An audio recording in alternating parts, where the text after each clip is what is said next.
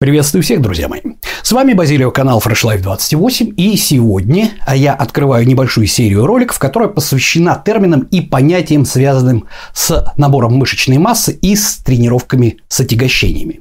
Вы очень часто слышите такие вещи, как что же это у нас такое? Интенсивность тренинга, что такое высокообъемный тренинг, что такое там, значит, за время между подходами, сколько нужно отдыхать? и так далее, так далее, так далее. Вот эти, что такое повторный максимум, вот эти все слова, которые, вот эти термины, на что они влияют и как, используя их, построить свою тренировочную программу, мы будем рассматривать.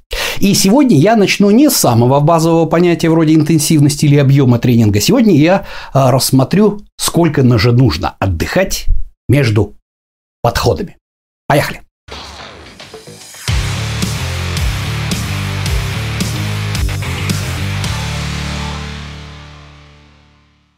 Итак, почему я решил начать с этого? Все дело в том, что какие-то общие базовые понятия, которые, несмотря на то, что вы можете накосячить, вы можете не совсем суперэффективно это делать, но а, вы их знаете, да, Базовые понятия имеется в виду, что вот, допустим, вы работаете с отягощениями почти в отказ или в отказ, это вот 8-12 повторений, какое-то определенное там число подходов. Но вот это все люди, которые начинают новую жизнь с понедельника, их одни хотят ее закончить во вторник, как правило, знают. Ну вот они, может быть, не всегда совершенно точно могут определить, почему именно так, а не иначе, но тем не менее эти вещи вы знаете. А вот такая вещь, сколько же отдыхать между подходами, если вы спросите Google, выяснится, что советы будет от 30 секунд чуть ли не до 15 минут. Это очень большой разброс. И вот тут желательно разобраться. Конечно, потом в последующих роликах мы с вами рассмотрим как бы вопрос именно о количестве повторов, о количестве подходов и так далее, и так далее. Что же такое интенсивность, что такое тренировочный объем там и так далее. Но сегодня мы будем рассматривать очень узкий вопрос, очень узкий вопрос, сколько же нужно отдыхать между подходами. Итак, прежде всего, я очень вас прошу освежить в памяти вот это видео – я его записывал достаточно давно, и когда его записывал, я говорил, что буду часто к нему обращаться, когда дело будет касаться набора мышечной массы. Дело в том, что понять, скажем так, как и что делать без того, чтобы разбираться в энергообеспечении наших мышц, вы знаете, что мое любимое слово – это аденозин-трифосфат, АТФ, да, вот, очень и очень сложно. Наши мышцы работают, как и вся наша тушка, как машина на бензине на аденозин-трифосфате. Это наше топливо, наш бензин. И поэтому как у нас организм его синтезирует и ресинтезирует, к слову сказать, даже если вы не тренируетесь, ваш организм за сутки синтезирует аденозин-3-фосфата примерно в 3 ваших веса. Это так вот, на будущее. Так вот, чтобы это все понимать, нужно разбираться, как работают вот эти самые схемы ресинтеза. Что такое аэробный гликолиз, что такое анаэробный гликолиз, что такое креатинфосфатная схема. Да? Поэтому посмотрите, пожалуйста, кто не смотрел. Кто смотрел, освежите это в памяти. А мы продолжим. Итак, друзья мои, значит, какие бы у нас теории роста мышц не существовали, а на сегодняшний момент э, абсолютно точно законченной теории не существует, я об этом часто достаточно говорю, будь то теория разрушения, будь то теория накопления, в том и в другом случае мы не уйдем на практике эмпирическим опытом, мы не уйдем никуда от, скажем так, того объема веса, который мы поднимаем. Чем больше веса, которые мы в состоянии поднять, чем больше, скажем так, объем тренировочный мы можем выполнить, тем больше наши мышцы. И мы от этого никуда не уйдем. Какую бы теорию роста мышц мы с вами не избрали. То есть сделать абсолютно ничего, но вот и при этом растить мышцы у нас не получится. Предположим, к слову, в пауэрлифтинге это имеется в виду направление тяжелой атлетики, да, то есть там работа с железом, когда нам требуется поднять, потянуть и присесть с максимальным весом. Вы можете очень часто встретить достаточно субтильного вида людей, небольших по размеру, которые, собственно говоря, а, поднимают огромные веса. У них не стоит задача набрать мышечную массу. Но мы сделаем определенные допущения. Первое. Канал Fresh Life 28 для тех, кто решил начать новую жизнь в понедельник. Да? Ну и, естественно, одна из целей, раз уж мы решили ради чего-то бросить, жрать и бухать, это иметь атлетическое внешнее сложение и получить какие-то определенные с этого бонусы. То есть мы качаем для того, чтобы изменить внешний вид. Мы не работаем для того, чтобы поднять максимально там несколько центнеров. это очень достойная задача. Я как бы уважаю спортсменов, тяжелоатлетов. Просто у нас немножко другие задачи. Я буду рассказывать про это. Второе допущение. Я допускаю, что э, мой канал для новичков. То есть ваш тренировочный стаж сознательный не превышает двух лет. Два года – это предел, уже дальше уже будут сложности, да? Но сегодняшний ролик мы рассматриваем для тех людей, которые вот пришел в зал или там полгода потренировался, черт знает, как чего-нибудь к себе покачал, да? И сейчас только начинает с головой подходить к вопросу, да? Вот. Это второе допущение. Ну вот. И третье допущение – это мы тренируемся в натураху. То есть мы не используем, естественно, никакую спортивную фармакологию и фармподдержку. Потому что там будут небольшие различия. Вот, исходя из этого, сегодня будем обсуждать, что же у нас но вот от чего же зависит и сколько надо отдыхать между подходами. Как я уже сказал, если вы спросите Google или Яндекс или Ясень, там неважно что, вам скажут от 30 секунд до 15 минут. Ну, как бы разброс очень большой. От чего же у нас зависит рост мышц, мы только что выяснили. От тренировочной нагрузки. Да? Сюда входит и тренировочный объем, количество повторов, количество подходов и вес поднимаемого снаряда, и интенсивность. То есть, грубо говоря, насколько тяжелый снаряд от максимально возможного мы поднимаем, да? И, соответственно, частота тренировок. И многие-многие-многие вещи, да? Чем больше у нас вот эта самая тренировочная нагрузка, тем больше наши мышцы. Соответственно, отдыхать нам надо, исходя из этого, столько, чтобы за тренировку достаточно эффективно ну вот, поднимать все те же самые веса. То есть, чтобы у нас не было в течение тренировки падения весов и, соответственно, падения тренировочной нагрузки. О чем я говорю? Представьте себе, что вы взяли штангу в 60 килограмм, пожали ее на 12 раз, не в отказ, у вас еще одни силы остались, положили штангу, э, подождали 10 секунд и после этого начали опять делать жим. 10 секунд отдыха хватит или нет? Как вы видите, у нас это не получится в нашу тренировочную нагрузку выдержать, потому что наша задача и следующим подходом желательно пожать те же самые 60 килограмм, ну там, ну на 10, ну лучше на 12 раз, да? То есть выдержать, увеличить вот это самый, выдержать наш тренировочную нагрузку. Тогда, соответственно, наши мышцы будут расти, если мы все остальное сделаем правильно. 10 секунд нам не хватит. Почему? Возвращаемся к тому ролику, о котором я говорил.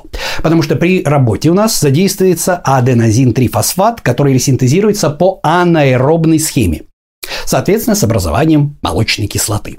Так вот, молочная кислота должна из мышц уйти, которая накопилась. Потому что если она недостаточна, если она еще пока не ушла, что у нас происходит? У нас значит, в наших непосредственно мышцах. Ионы кальция заменяются ионами водорода, соответственно, мышцы не могут сокращаться. По мотонейрону плохо проходит нервный импульс из-за ионов водорода тоже. Ну вот. Два.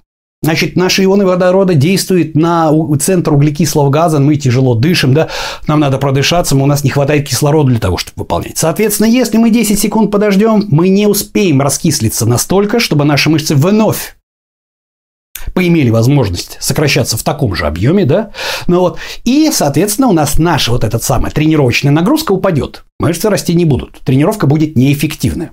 Это понятно, да? Значит, соответственно, 10 секунд мало. Сколько же нам нужно? И от чего это главное зависит?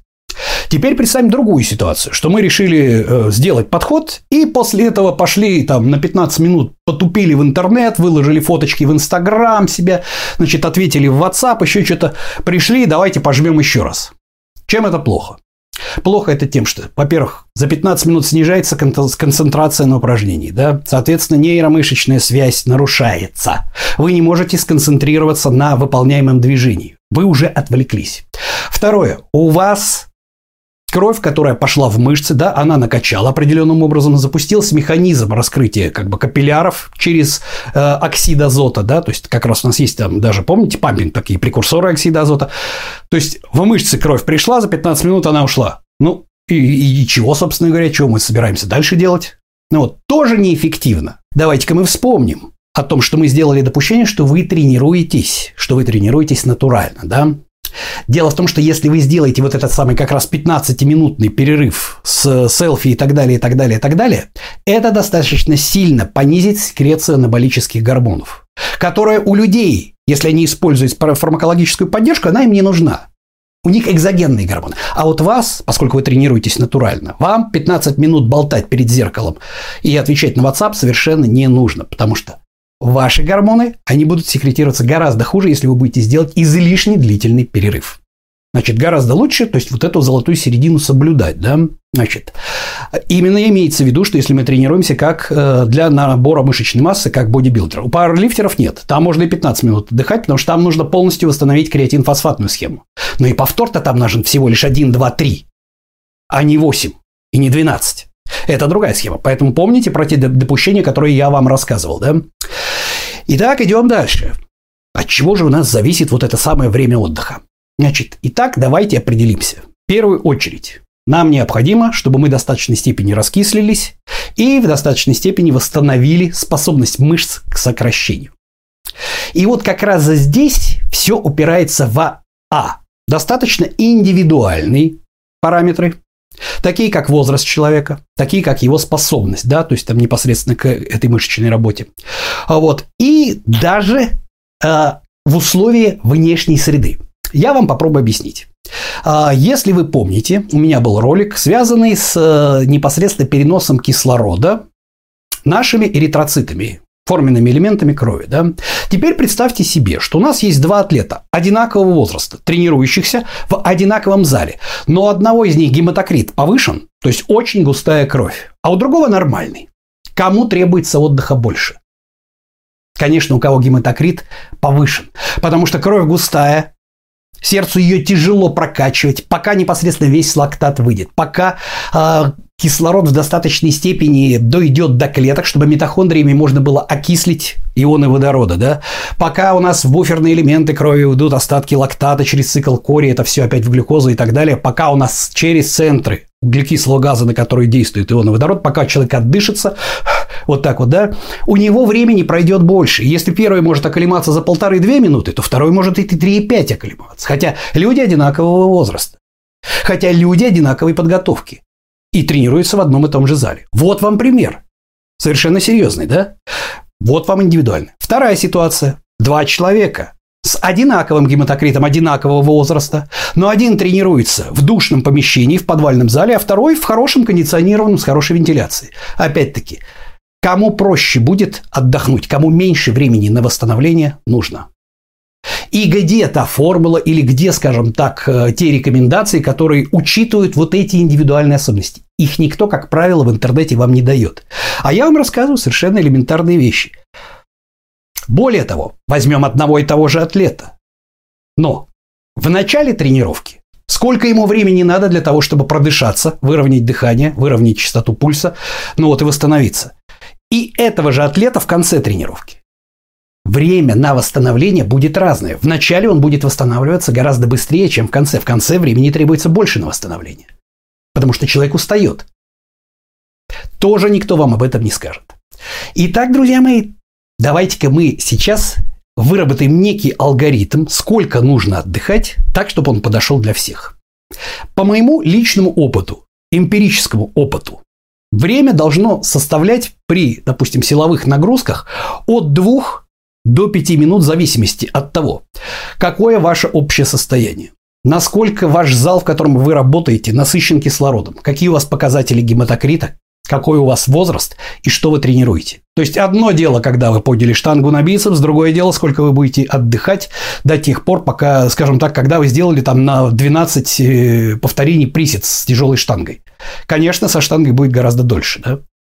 Поэтому мы ориентируемся на одну вещь – на чистоту вашего дыхания. На самом деле лактат, вот эти самые ионы водорода, да, действуют на центр углекислого газа. Вам это все надо продышать обратно, да, то есть, ну вот. И это, пожалуй, самый оптимальный, даже более оптимальный, чем показатели пульса, да, потому что вы можете кофе нахлебаться, и пульс будет херачить. Это не значит, что у вас, скажем так, пойдет жиросжигание, просто если вы напьетесь, например, кофе, да, то есть там все упирается в причину повышение пульса.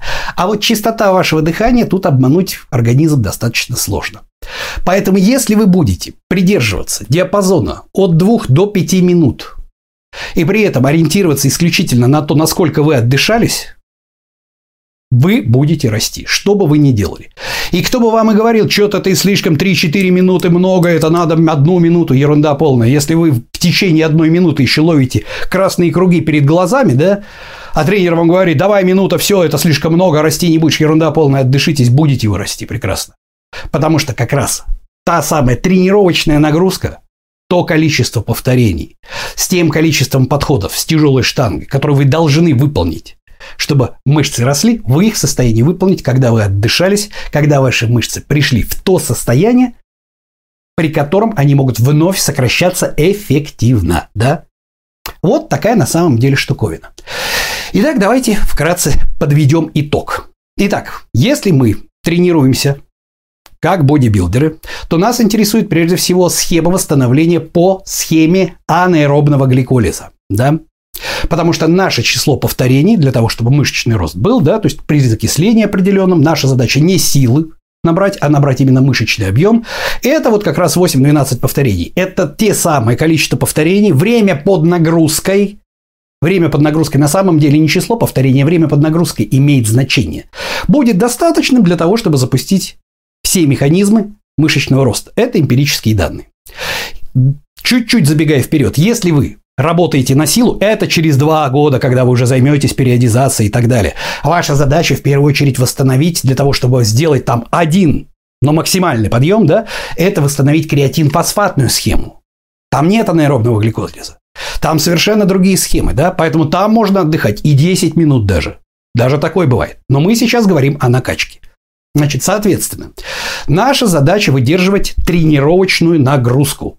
Такую, чтобы чем больше она, тем лучше. Она, конечно, не линейная, мы об этом поговорим в следующий раз.